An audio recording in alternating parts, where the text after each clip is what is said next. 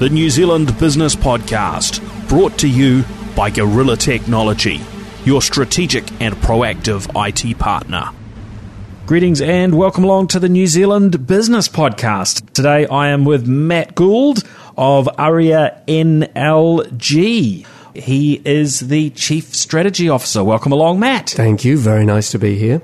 Now, I'm keen to hear what is your connection with New Zealand because you're not a you're not a Kiwi at heart. How dare you? How dare you? Of course, I'm a Kiwi at heart. I live here. Uh, my dad's a Kiwi. I grew up in London, though. I was born in London, grew up there. Uh, but uh, the family moved out to Auckland when I was 14, 15 years old. Went to Macleans College in Bucklands Beach and um, have been travelling the world ever since. Moved back here about six years ago uh, because I have three sons now and they can't grow up in London or Sydney or Los Angeles because they just wreck it. So we've we've moved to the wide open spaces back here in New Zealand and love it. Okay, maybe Mm. maybe we can maybe we Can can. I? May yeah, I? You could tick, tick the box. Tick. I mean.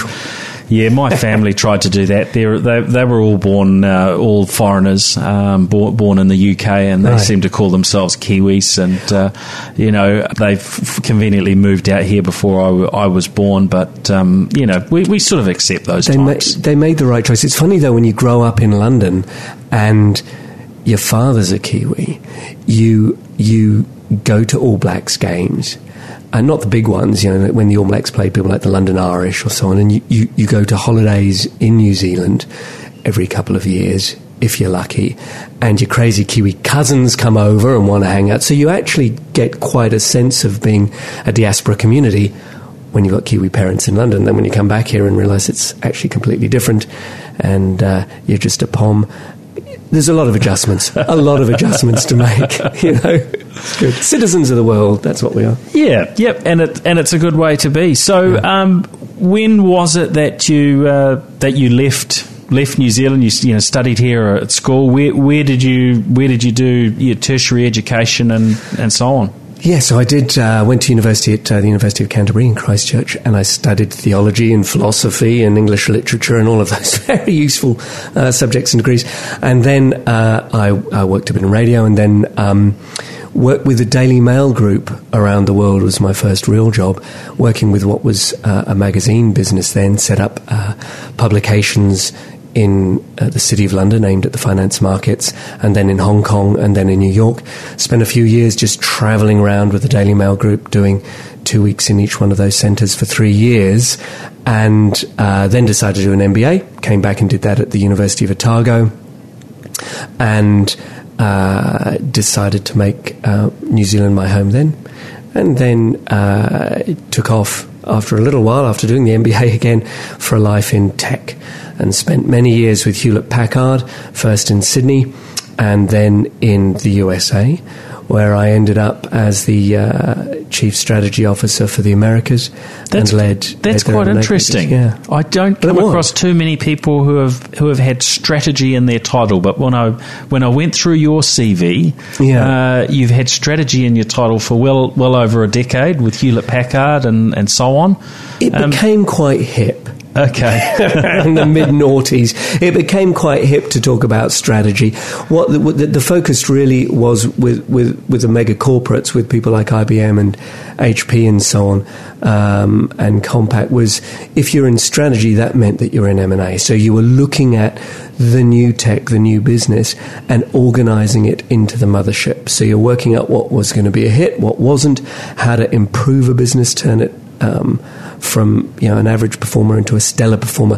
That was the remit you had. Which is what every business leader should be doing, right? That should be your thinking. In, in, right, and now it's just become the standard string in, in the harp. You've all got to be strategists, like everybody's got to be a salesman, like everyone's got to be a financer. Yeah, so. Uh, but it's still an important part of the business, and, and I use that title at just to demarcate myself from the real talent of the business, which is the scientists and the engineers. You know, have no pretense. they're, they're the real brains of the operation. The strategists just get to work out how to commercialize their intellectual property. And so, yeah, how did you how did you navigate through that that that journey, and and why did you choose to make the particular moves that, that you made? You know, you, you had that time with the Daily Mail. Uh, that sounded pretty pretty interesting. Although uh, obviously the media has gone through so many changes and and continues to do so. What was it like at that time? Yeah, it was interesting. The one of the themes that's carried through is uh, people and talent surviving whatever breakup of the old institutions, commercial institutions or otherwise, uh, uh, is going on. So, what I was doing with the Daily Mail Group was working with the City of London to initially, you know, the financial hub of, uh, of the UK, to bring in talent. So we had magazines that were focused on finding the best uh, young potential traders and financiers and, and hooking them into JP Morgan and Goldman Sachs and Salomon Brothers back then and oh, Lehman Brothers, where are they now? Getting that talent in. And that very quickly became uh, an internet challenge. So the publications that we launched on uh, as physical publications soon became digital publications. And what that meant was that for uh, for chancers like myself, young folk who weren't part of the old institution, was that we can game it. So, so here's an example. the Daily Mail Group was then and, and still is uh, largely owned by a gentleman called uh, Lord Rothermere and he personally sponsored the the magazines that I, I pitched to him. And uh, he said, "Right, Gould, don't don't trust you really, but I'll, I'll give your magazine a go. This newfangled internet version of it as well. We'll let that go, but it's got to be. Uh, yeah, I'm not paying you much. I'm going to pay you on page yield." He said, "Page yield." So I said, "What's page yield?" Well, page yield, of course, is as you probably know, is the advertising divided by the number of pages in the publication. And so I asked him. I said, "Well, you know, what's your average yield per page?" It was uh, two thousand pounds. Was the best they'd ever done. So I went out and said, right, I'm going to have a 24 page book. And I went to the, uh, the uh, big banks in London. I said, to get in my book, it's £8,000 a page. And all it took was one to eventually say yes. And uh, then we had, in, in, its first year, we had the highest page yield of any publication in the Daily Mail group. Just do the maths. Yeah. And uh, so that was very successful. And then he said the next year, he said, "Right, I'm not gonna, I'm not going to charge you on on I'm not going to pay for you on page yield, you cheeky sod. I'm going to pay pay it on margin per page." And so, of course, in printing, the biggest margin was the print costs, and uh, it was all offset print. And it was the beginning of the digital age. So I said, fine. And we took, we laid up the whole magazine, we put it on a hard drive, which was a big thing back then. It was a, a 500 meg hard drive that's the size of a you know, shoebox, and um, we took it to Hong Kong and gave it to some digital printers in Hong Kong. This would have been 1998, unheard of. And they could print our whole magazines for a tenth the cost of an offset in Cambridge in the UK, where they were traditionally done. So, boom, the next year we had the most margin rich um, uh, publications. And Lord Rothermere, bless his soul, he's uh, he's not there now, but uh, he gave up after that and just paid us a normal salary. so he worked out that we were going to game it every time. These young whippersnappers. So. Uh, that's how that started, and it became both a print and um, they were called the casebooks. They became both print and online systems, and they were they were quite successful. Uh, late nineties, early two thousands. Um, and then went into the corporates with, with, with big tech, uh, but still people focused as opposed to focused on the tin. Yeah. Yep. So, so tell us about about that um, within the world of Hewlett Packard. Well, HP was uh, for a while there the biggest uh, technology company in the world. Of course, they it was HP and Compaq, and they took them on, and then EDS and so on. And what was interesting for someone with my background then I mean, the, the, tech itself is very interesting. That the big server farms, the the you know DEC, uh, the, you know from punch cards through to uh, network attached storage. It was it was all interesting, but it was the first time that media had really intersected in a big way with technology companies, and this was a revolution that that maybe uh, your listeners might not be so familiar with in business was we're used to the stories of the digitization of Fleet Street and, and how you know, offset printing went away and uh, the newsrooms collapsed down to a few journalists and um, uh, a few sub editors working on digital systems. The same happened in uh, other media industries, and I was part of that. So my big clients with HP after the first couple of years were News Corp globally and uh, Disney and DreamWorks and so on and ABC. And that was a fascinating change. What you were seeing there was these groups of engineers, uh, just to take one example, to do a satellite digital TV broadcast used to take five or six different boxes in a server farm, each with its own resident software, each doing a different thing. So think, think of Sky. Um, think of a usual broadcast. There are uh, the key line boxes that generate the organization of the screen. There are the closed caption boxes, whole different systems that ensure that closed captioning is happening. There's the advertising boxes that are organizing a dis- different stream of advertising for uh, different um, broadcast end broadcasters in Philadelphia, in Australia, and in New Zealand. There are the color registration, the HT, uh, HD boxes, all different boxes coming together, having to be syncopated, time coded and then realized out huge amounts of labor, huge amounts of infrastructure cost, huge amounts of complexity. Well, while I was there, most of that went away. So, what used to take a big server farm and hundreds of different boxes and, and lots of different expert knowledge could suddenly all be done with software. One box, one pizza box, one DL380 as it was uh, then, the most popular server, running a whole channel for broadcast out dramatically changed the uh, cost profile of every kind of broadcasting and uh, emancipated uh, engineers to go and do other things. When they weren't losing their job, they were going to do other things in other parts of the business. Innovated, better for the consumer, better for the business, um, better choice, uh, more content. Within a year, that happened within a year. So it, it was a stark revolution.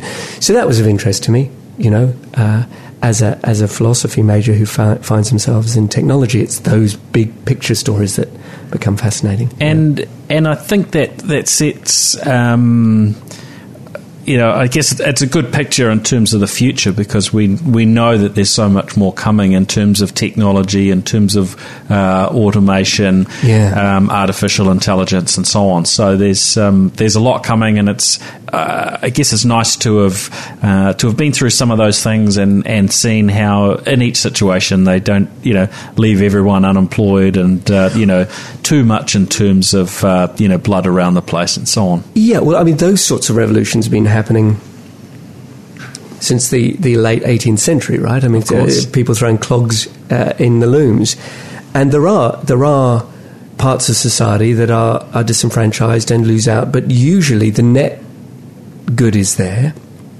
And yeah, if you talk to someone whose life was yellow pages now, it's not there anymore, right? That's happened right, right here. And if you're a Yellow Pages salesperson, you're probably not active. There were some good years, but it's gone, right?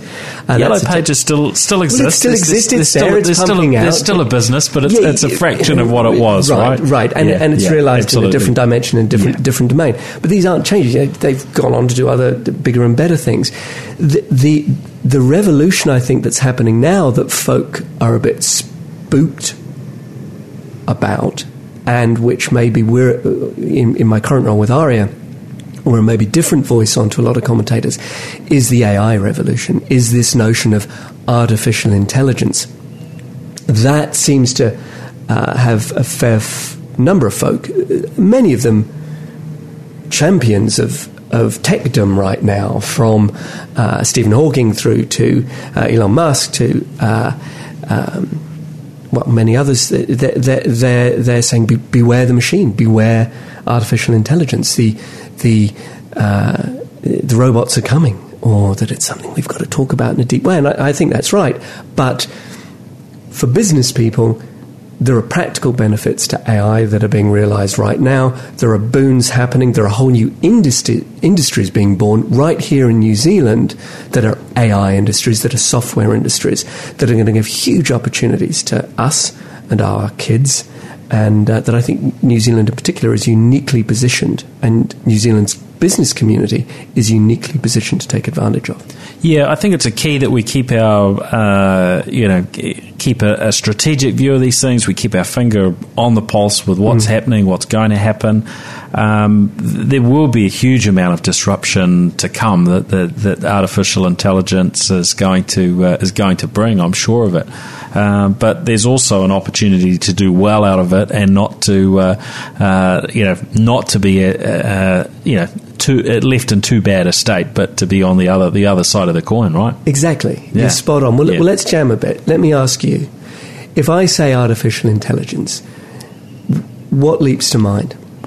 Um, I, I, guess there's um, certain certain movies and uh, right. you know doors closing right. and thing, things like that. Open um, the pod bay door house sort of stuff. Yeah, right, right. Um, so you know there are there are those there are those aspects. Um, but look, I I'd be keen to hear uh, you know your perspectives on it because this is what you live and breathe. And actually, uh, there's some pretty interesting stuff that's possible right now. So right. maybe, maybe you can uh, you can jump in and, and, and share some of that that? Well, all right. So, so the the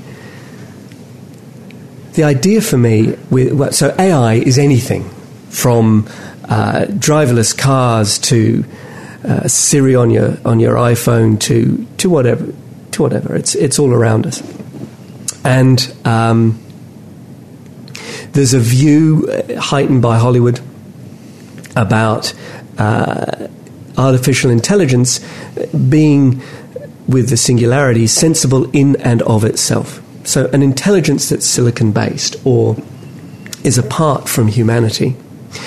Yet, for what we do at Arria, which is around um, language and communicating with machines and the internet via the most natural of human communication mediums, language, what we're doing now, um, AI is about people, is about making your wisdom, your intelligence, your experience, your expertise artificial, allowing your sensibilities to exist outside of yourself. And there's a trick to that, and it's it's language based, and it's um, it's very natural. So that's why we talk at Arria, my current company, about natural language generation. That's what we do. So just to give you some idea of what, what we do, we allow uh, experts to embody their expertise into a system and then for a system to talk to you as though you're an expert. So here's the, the buzz phrase no intelligence no expertise can be conveyed without language. No expertise can be conveyed without language. Now, what do you mean? I'll give you an example. Think of you visiting a loved one in hospital. Parent, a child. This is a true story, by the way. Parent or child. You, you go into a hospital room, there's your kid in an incubator or on a bed in the ICU, and they're plugged into machines. Heaven forbid, right? But there they are there's a blood ox monitor, there's a heart monitor, there's a uh, there's there's cords and wires everywhere. No one else is in the room but you and your loved one. On the end of the bed or on the end of the incubator is a chart. A chart with numbers on it, a stack of bits of paper with readouts from the machine. Just the machine, data. Just data. The data and charts and pictures. Yeah, you know, yep. And I, have been through something right. you know some similar to this recently. Right. My right. my mum's recently passed away, um, and we you know we've been through that process of sort of there being bits and pieces of information, but not really understanding the, the, the full story, and you have to engage with a person to try and fill in that information, exactly. which, which, which varies. Exactly. Until, unless you're a doctor or a nurse yourself, until the expert comes in the room, that data that's sitting right there is dumb to you. All the answers to all of the questions you've got are in that data. How are they? What's going to happen, um, how have they been, how are they going to be, what should we expect next, is there. But until the expert comes in, there are doctor's orders, and that, that expert may have had no interaction with your loved one before. They can come in, they can look at that data, and they can make sense of it for you. They've, they've been trained to interpret the data and convey it in a way that you understand, and they convey it with language. They might point to the chart and say, Look here, there's been a mild cardiac infraction, everything's okay. Well, we've given naproxen sodium, I mean, ibuprofen, I mean, Nurofen at 0200, right? They'll translate it for you, yeah, right? Yeah, yeah. They've had a uh, syst- systolic infraction. They had a bit of a heart murmur, got a bit dicky ticker at 0200. They'll put it into language that you understand. So our system does that.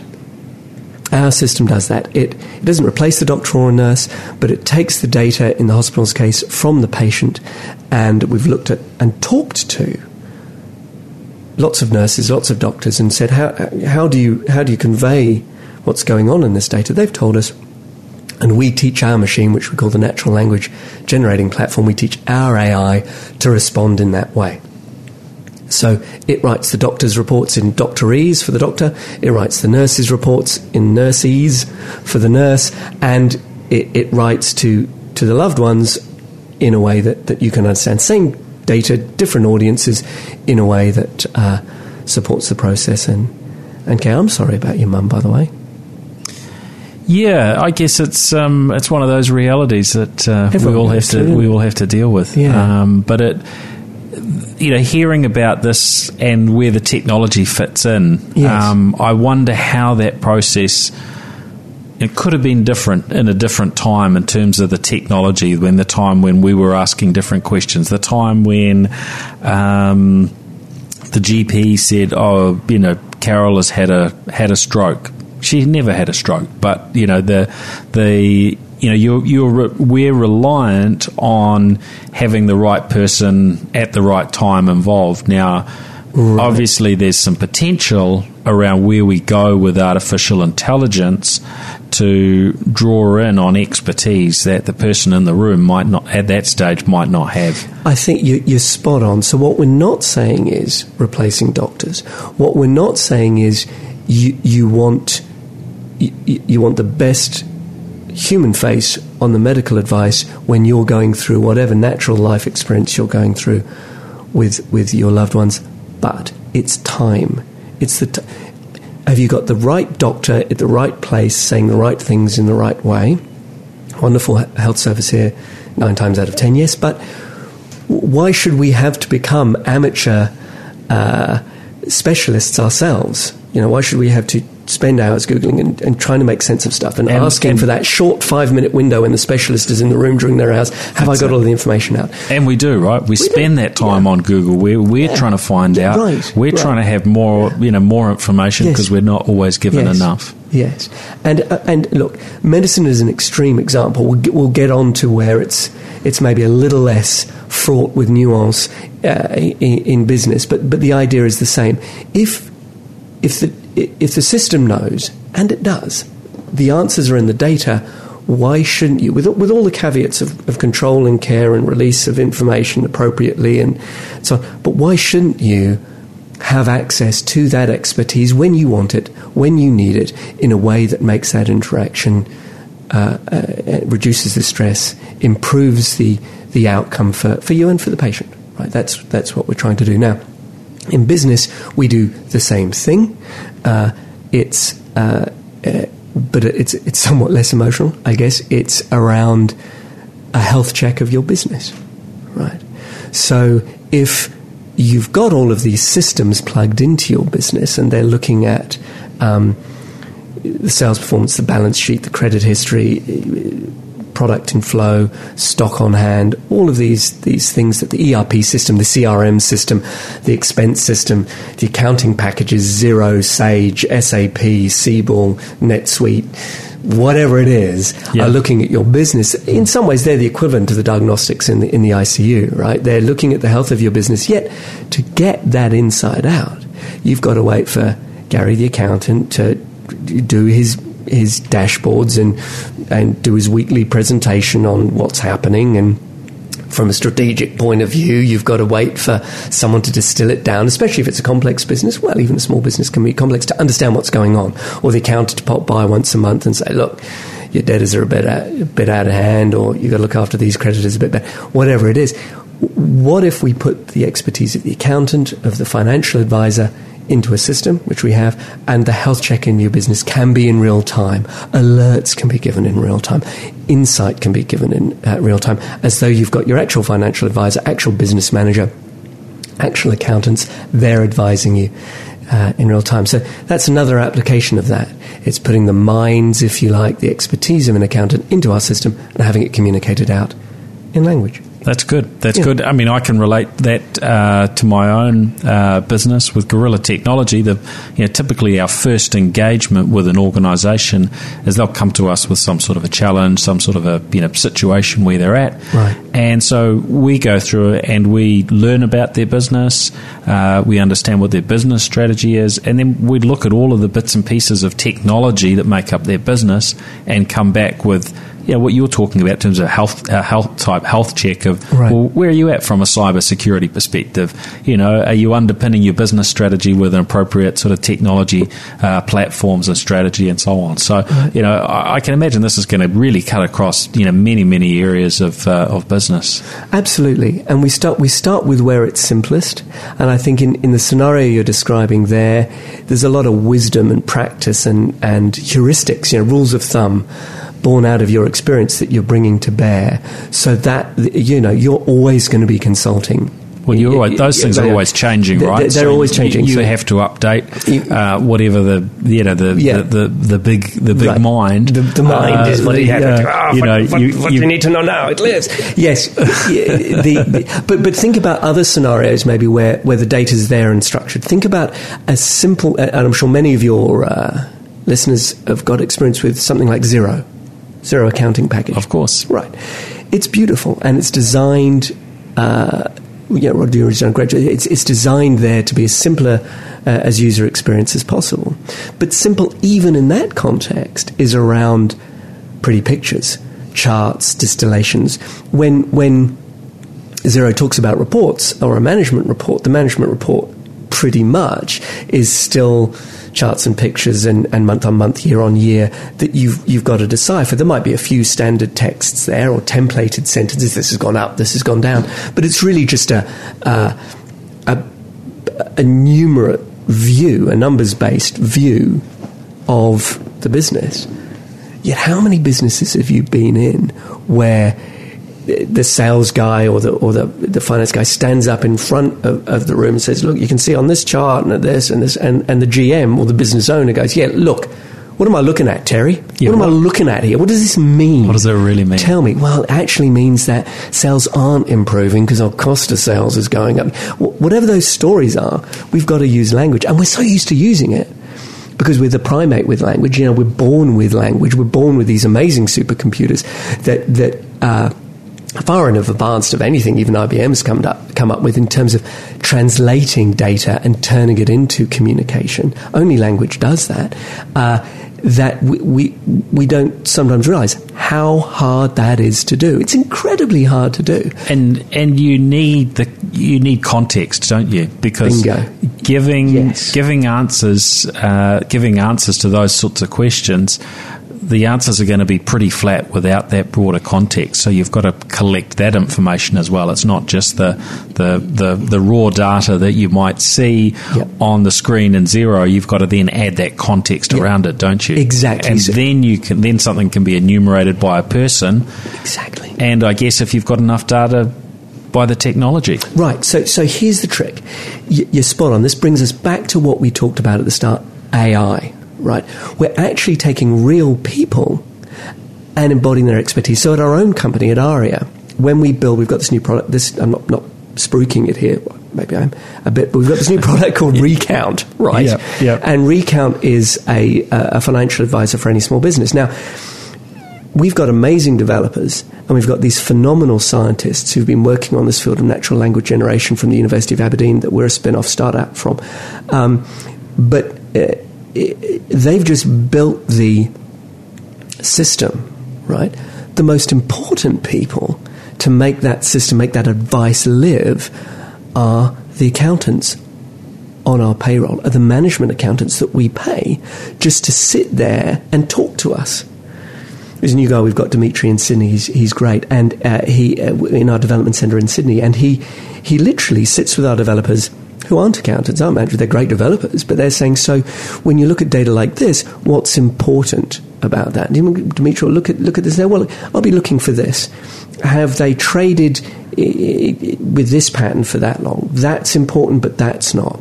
This bit of signal analysis of in, that's not that might look important, but it's not really because that happens at the end of every month. The, the, you can see the levels in the bank account go down like that. It's a normal trading pattern, right? So to your point, that's context. We can only get that from the human mind itself, from the expert, and we can only get it via talking to them, via conversation. You can't actually do it statistically.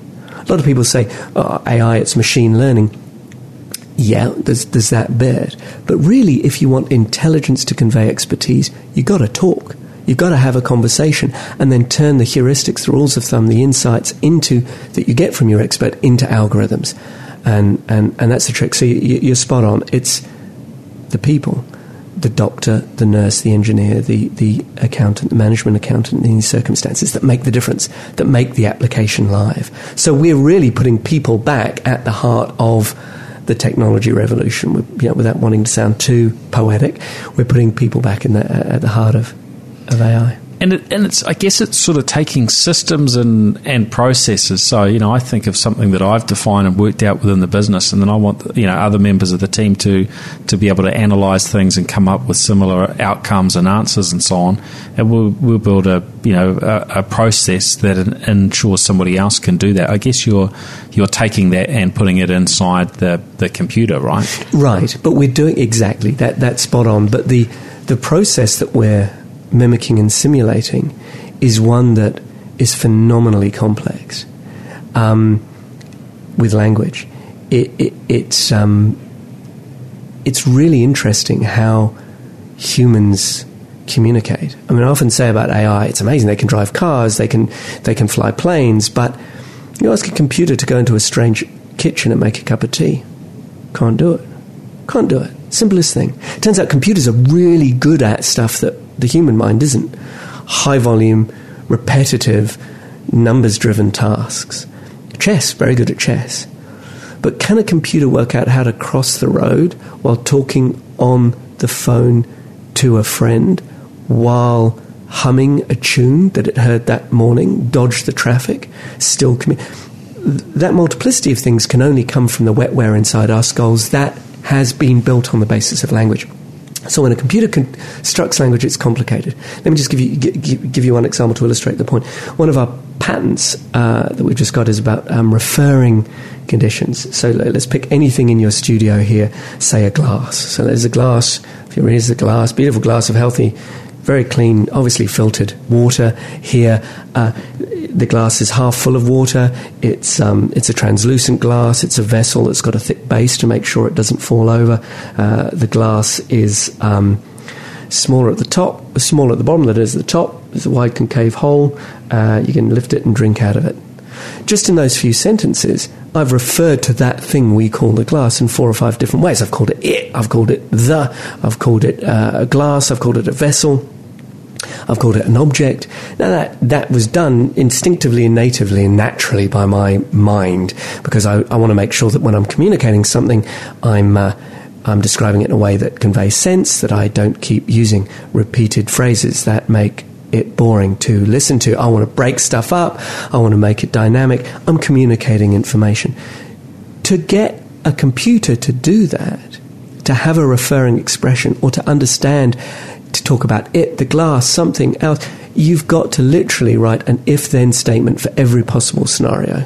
So first call it this, then call it that, then call it. That's the only way traditionally, without our software, NLG, you, you can do it. So mimicking the human mind's approach to language is a problem almost too big, even for the Google processors and Amazon processors. You've got to approach the problem in a different way.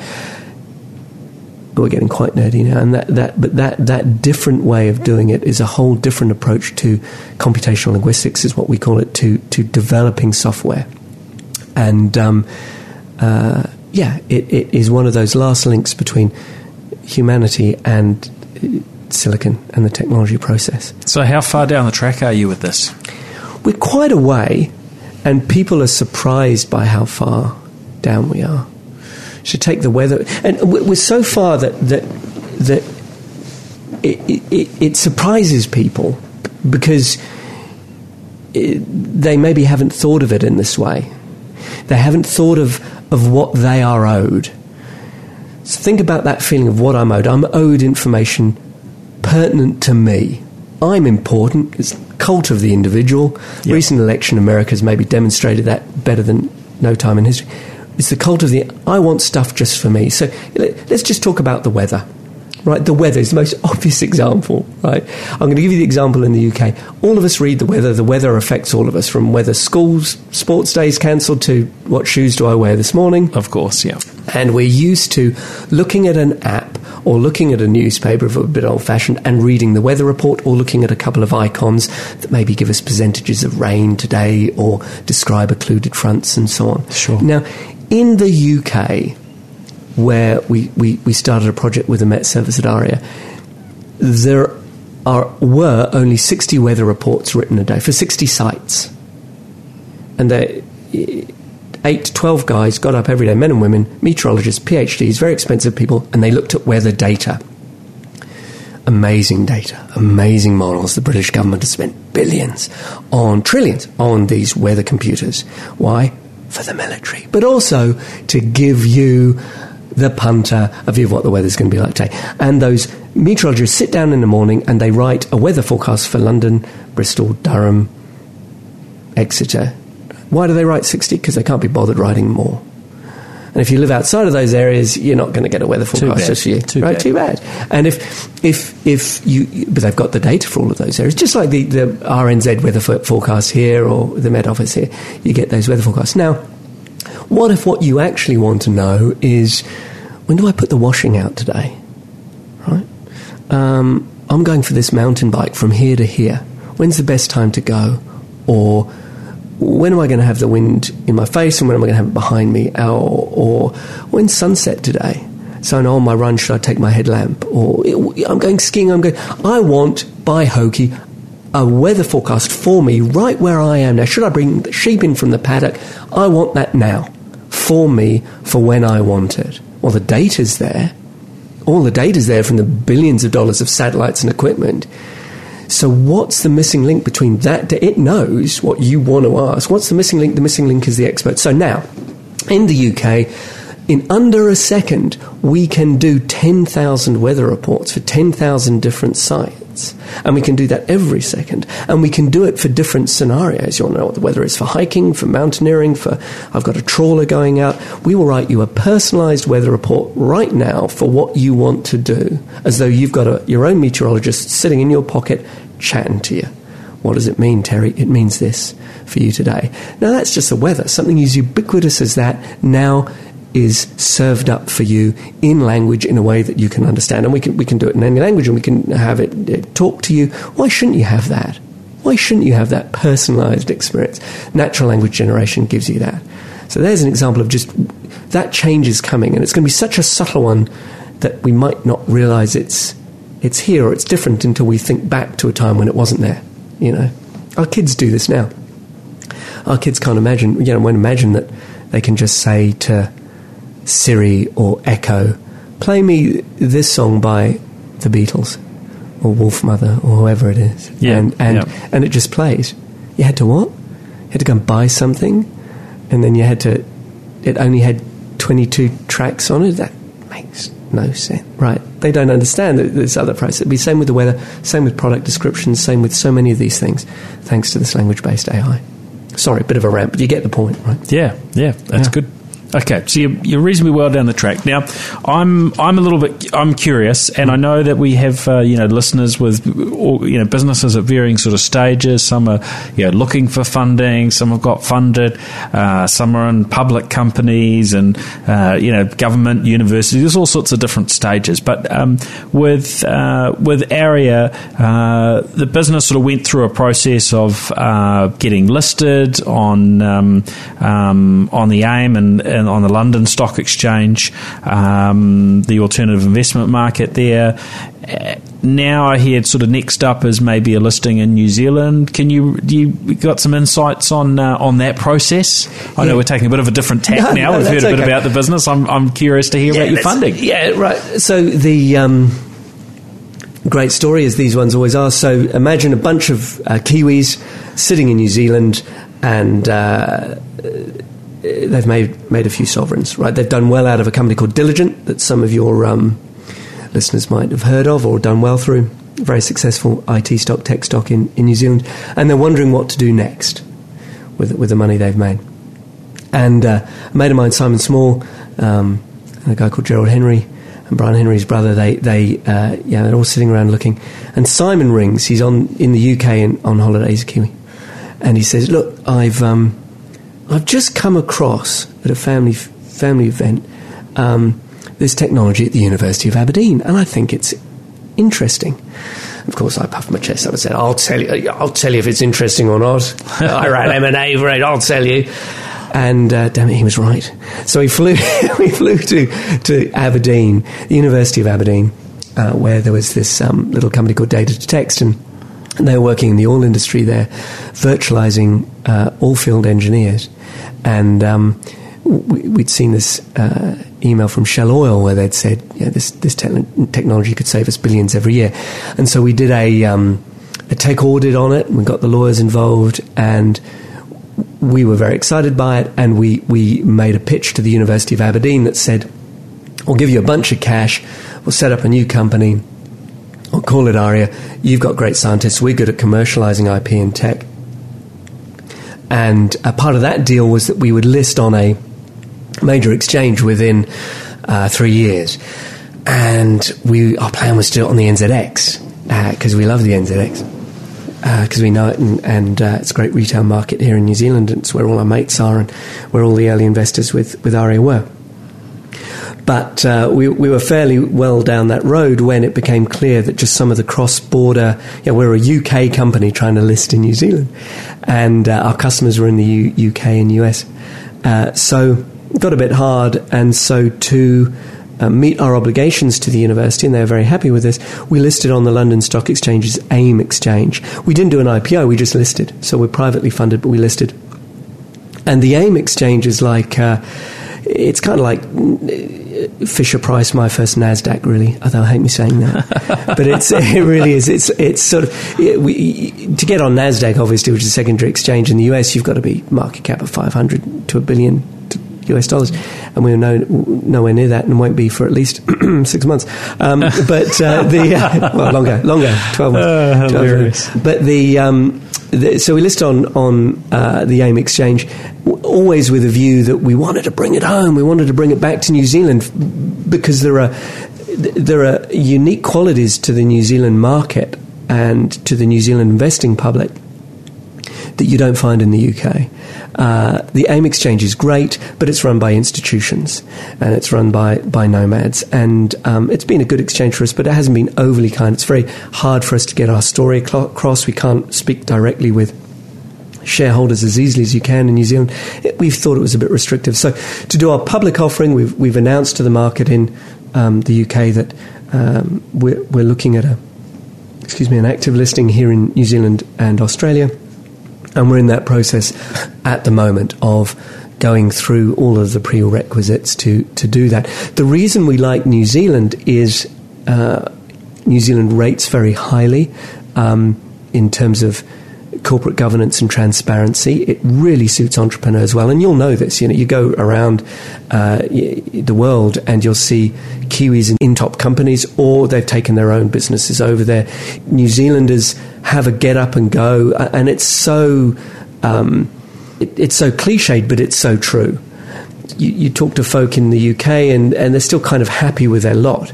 Whereas you grow up and you go to, to Macleans College, and and you can take on the world. You know, any college in New Zealand, you, you, you, you don't have that fear. So. Uh, that's what we like about New Zealand. The governance is good here, and Kiwi investors are smart. They get our story. Look how they've supported Xero. Look how they've supported AgriStock, and and they get what a primary industry is. and this, you know, final point, this might surprise some of your listeners. We see our cutting edge AI technology as a primary industry. We're not trying to be an, an app or an Uber or a Facebook. We see it as a, as a fundamental technology that will be used in everything. It'll be ubiquitous. You know, it's like grass. It's it's like wood. You know, we we want to be in, want Kiwis to come and invest in Arria because they're investing in a in a software primary industry, something that's going to be used in everything globally. Um, uh, so that that's what we're doing. Yeah, that's fascinating. Now, there's some pretty big players out there within the world of artificial intelligence uh, in the world of sort of you know understanding speech and and uh, creating sort of you know computer generated speech. Right. You've obviously got a lot of confidence that you can uh, you can deliver something to the market that uh, that that stands that really stands out. Yeah, well, it's quite different. The, the, the, as you said, there, there's lots of companies, even the big ones, that uh, do speech recognition. So when we think AI and computers at the moment, a lot of folk think speech recognition. That is the machine understanding people. So if you say something to Siri or your car or your phone, it understands you and says, okay. But then when it talks back to you, it's faking it. Right? When Siri talks back to you, it's using pre prepared statements that someone has written, or it's reading a wiki page, or it's reading a Google search beautifully and cleverly, but it's just putting words together that a person has already written, whether it's a travel itinerary, product description, review of a restaurant, the time, uh, music, someone has, has written the words that it's then reading. So that is natural language processing, NLP, right?